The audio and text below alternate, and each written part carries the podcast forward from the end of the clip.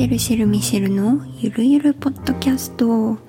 皆さんいかがお過ごしですか？この番組は私ミシェルが思ったこと感じたことをマイペースにお届けする番組となっております。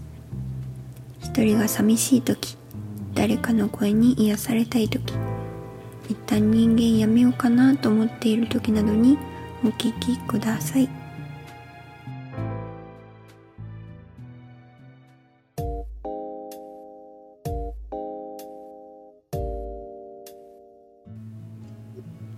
じゅうにがつのにじゅうろくにちになってしまったんですけども、皆さんクリスマスはいかがでしたか？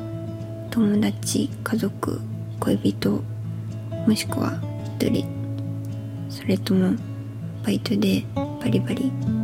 お仕事していたとか、社会人の方だったらお仕事、学生は学校とかあったんですかね。まあ、クリスマスはないか。でも就活の人もいるから、みんなそれぞれお疲れ様でした。そして雨でしたね。まあ、北陸の友達によると吹雪だったらしいですけど、京都はにじゅうよんの日は雨で、まあ、とにかく寒かったですね。このにじゅうごにちも寒かったです。みんな暖かくしていますか？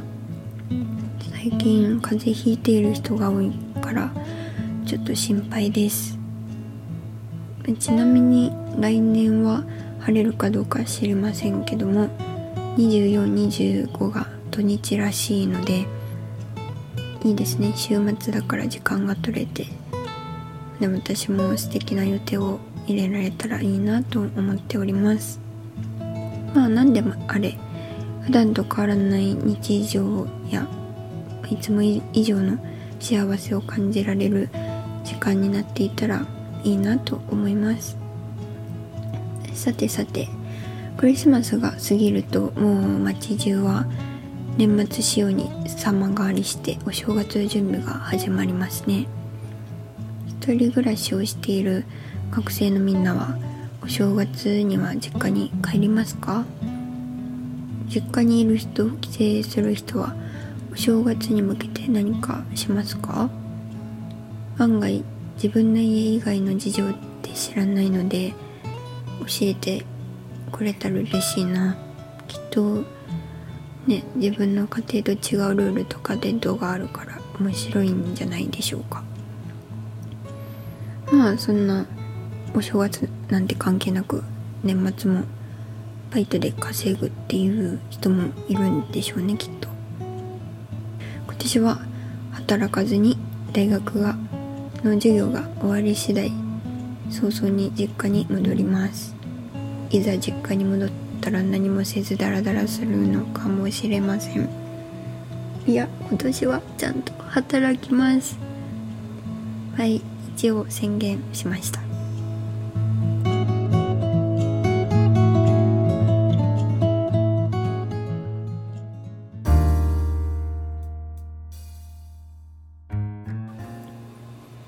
はい、ではここからお便りを紹介させていただきます。まずかぼちゃの中の人さんからいただきました。ありがとうございます。面白い質問が思いついたらコメントしてくれるそうなのでと期待して待っております。また送ってね。かぼちゃの中の人さん、ありがとうございました。で、次にえっとあじぽんさんからいただきました。話してほしい話題としてクリスマスの過ごし方というのをいただいたので、今日はクリスマスの過ごし方とお正月について、まあどうなるかわかんないんですけど話していこうと思います。あじぽんさん、提案していただきありがとうございました。また送ってくださいね。あと今就活しているとのことだったので応援しています。頑張ってください。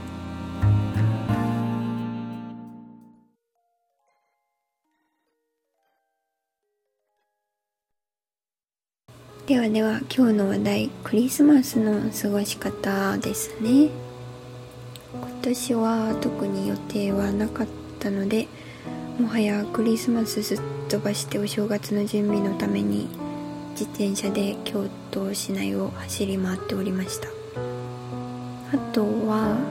夜はサークルのみんなとズームで会議してたので、一日とっても充実してたな。このズームでみんなと話せるのがこの上なく楽しいので、いつもニヤニヤしちゃってるっていうのは内緒です。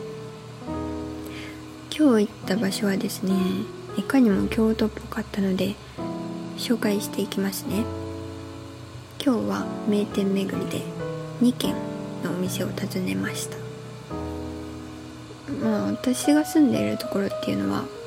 学生の身分でしか住めないような、まあ、かなりいいとこに住んでいるので、これはれっきとした自慢です。なので名店がとか老舗が周りに多く立ち並んでいます。で、今日行ったのは近所の和菓子屋さんですね。さすがに八つ橋とかあじゃり餅とかを買いに行ったわけじゃないんですけど、父から買ってこいと指令が下されましたので、家族と親戚と私の恩師のためにお菓子を調達にしてまいりました。一人で和菓子屋さん入るのはなかなかないので、ちょっと緊張しましたね。和菓子屋さん特有の門構えとか佇まいみたいなのは学生の身分で入るにはちょっとためらわれるじゃないですか。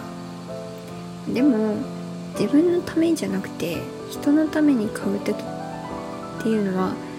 どんなに高そうなお店とかでもそこまで緊張しないのはなんでなんでしょうね。口実があると入れるんでしょうか。皆さんはそういう経験ありませんか？普段は絶対入らないけど、何か買う口実があると行けちゃうような場所。男性の方は多いんですかね、そういう経験が。例えば彼女へのプレゼントを買いに女性向けのおしゃれなお店に行くとか。女性だったら人によりますけど、デパコス売り場に行くとか。うーん、私はおじけづいて自分用にデパコスを買いに行ったことはないです。高校の時に先輩のプレゼントを買いに高島屋の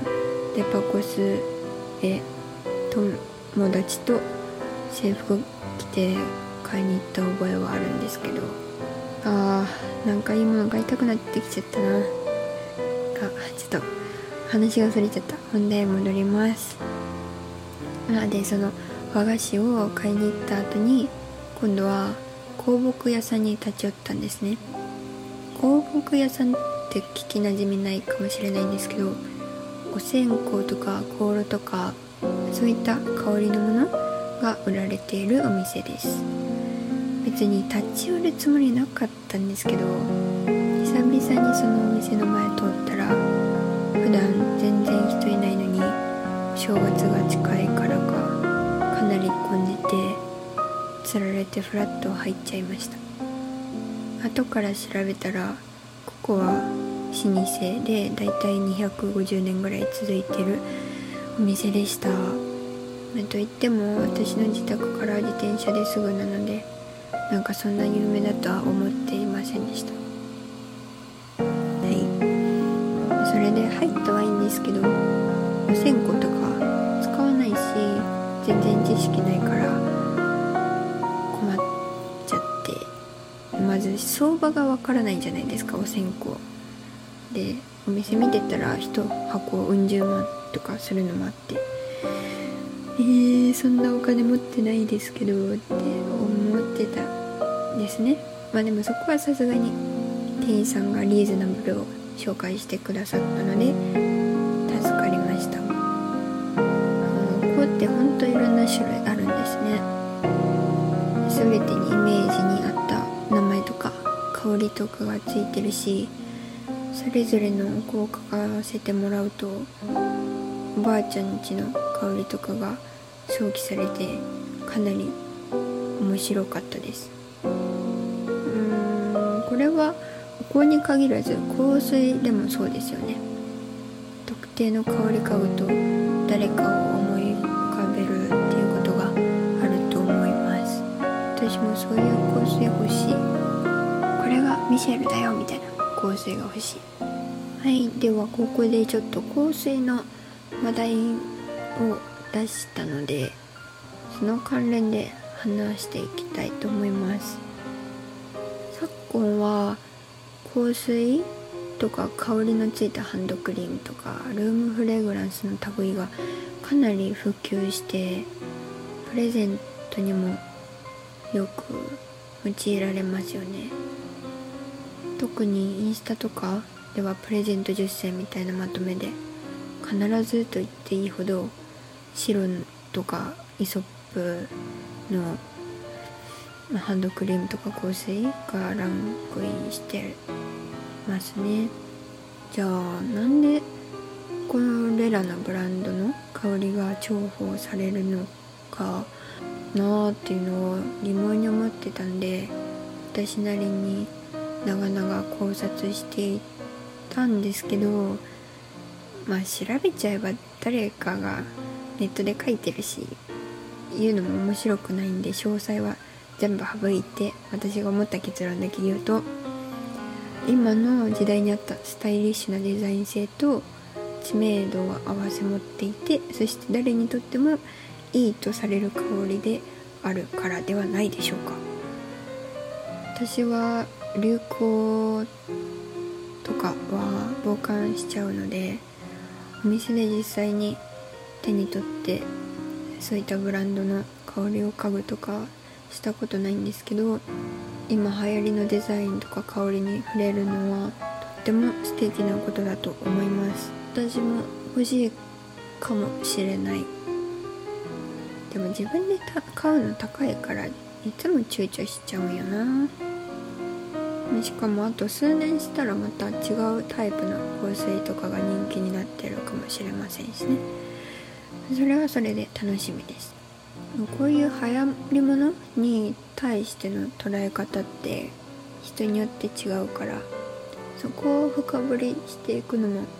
面白いかな。まず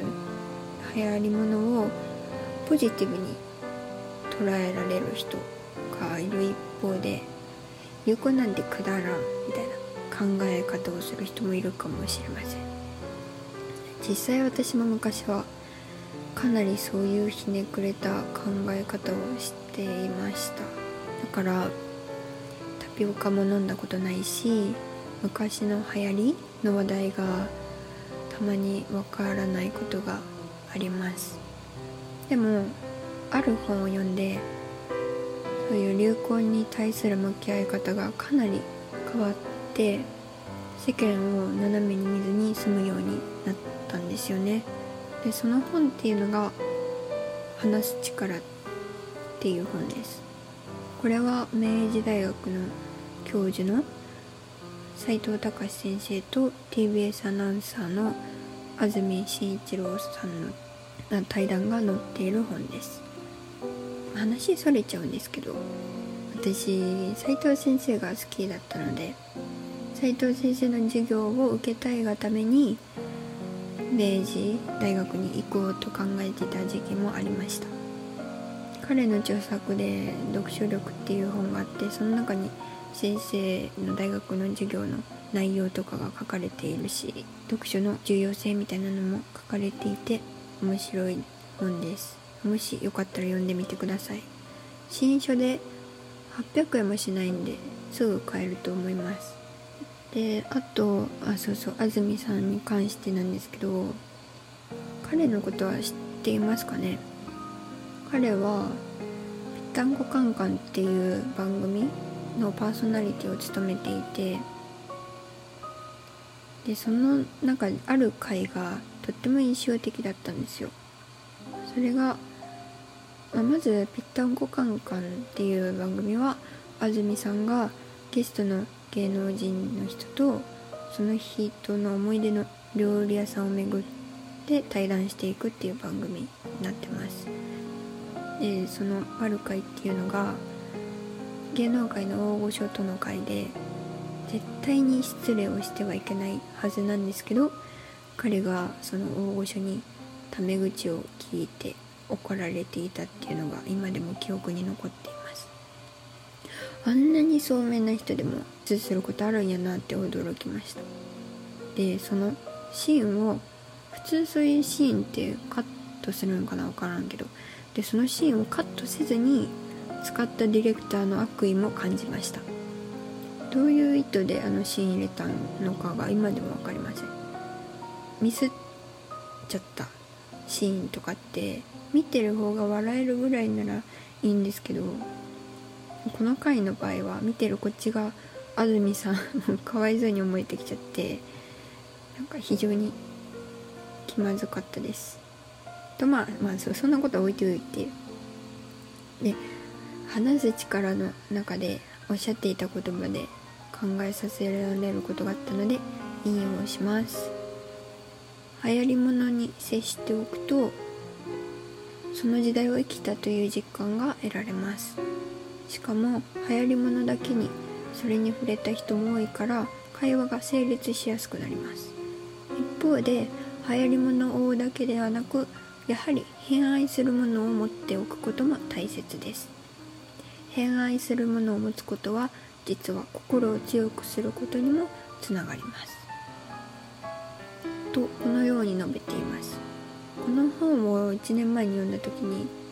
ハッとしちゃいました。私は流行り物に嫌悪感をかなり抱いていて、どうせメディアがルフしてるからだとか、流行り物に手出したら大衆に迎合しているようなもんじゃないかとか、かなりひねくれてたんですけど、こういう風に流行りと偏愛の両方のバランスをとっておくと、人と話す時の話題にも困らないし、何より相手を困らせないからとても大切だと思います。で、流行りじゃなくて偏愛っていう部分があるおかげで、ただのミーハーじゃなくて個性も出せるから一石二鳥じゃないですかね。こんな感じでうまく物事を捉えて世渡りしていけたらきっと人生楽しくなりますね。番組を聞いている方でかつての私みたいにひねくれた考え方をしている人がいたらちょっと考え直してみてはどうでしょうか。まあ、だんだん説教だよって感じですね。ちなみに私の偏愛はラジオとか、あとは苔も好きです。あの地面に生えてる苔、あのこれについて語ると長くなるからやめますけど、あとはノートを書くことですね。まあ、みんなにどのアカウントでノートを書いてるかは伝えてないんで、まあふとした瞬間に見つけた人がいたらそれは私ですって言いますけども、まあこれは偏愛っていうよりも趣味の範疇かもしれない。でも趣味も極めれば偏愛に変わるから、私は偏愛になるまで突き詰めていく予定です。みんなの偏愛って何ですか？偏った愛で偏愛です。すいません、説明が遅くなりました。これにはこだわりあるとか、何か熱中しているものがあるとか、ぜひぜひ教えてください。それで布教したいものがある方がいたら、あの番組内でお伝えするのでにひゃくじ以内で私にお便りください。はい、ちょっと今日はこんな感じでめちゃくちゃ長くなっちゃって申し訳ないんですけど、言いたいことがたくさんあったのでお伝えいたしました。ではこんな感じで今日は終わりにします。またお便りください。待ってます。次回もお付き合いください。ミシェルでした。おやすみなさい。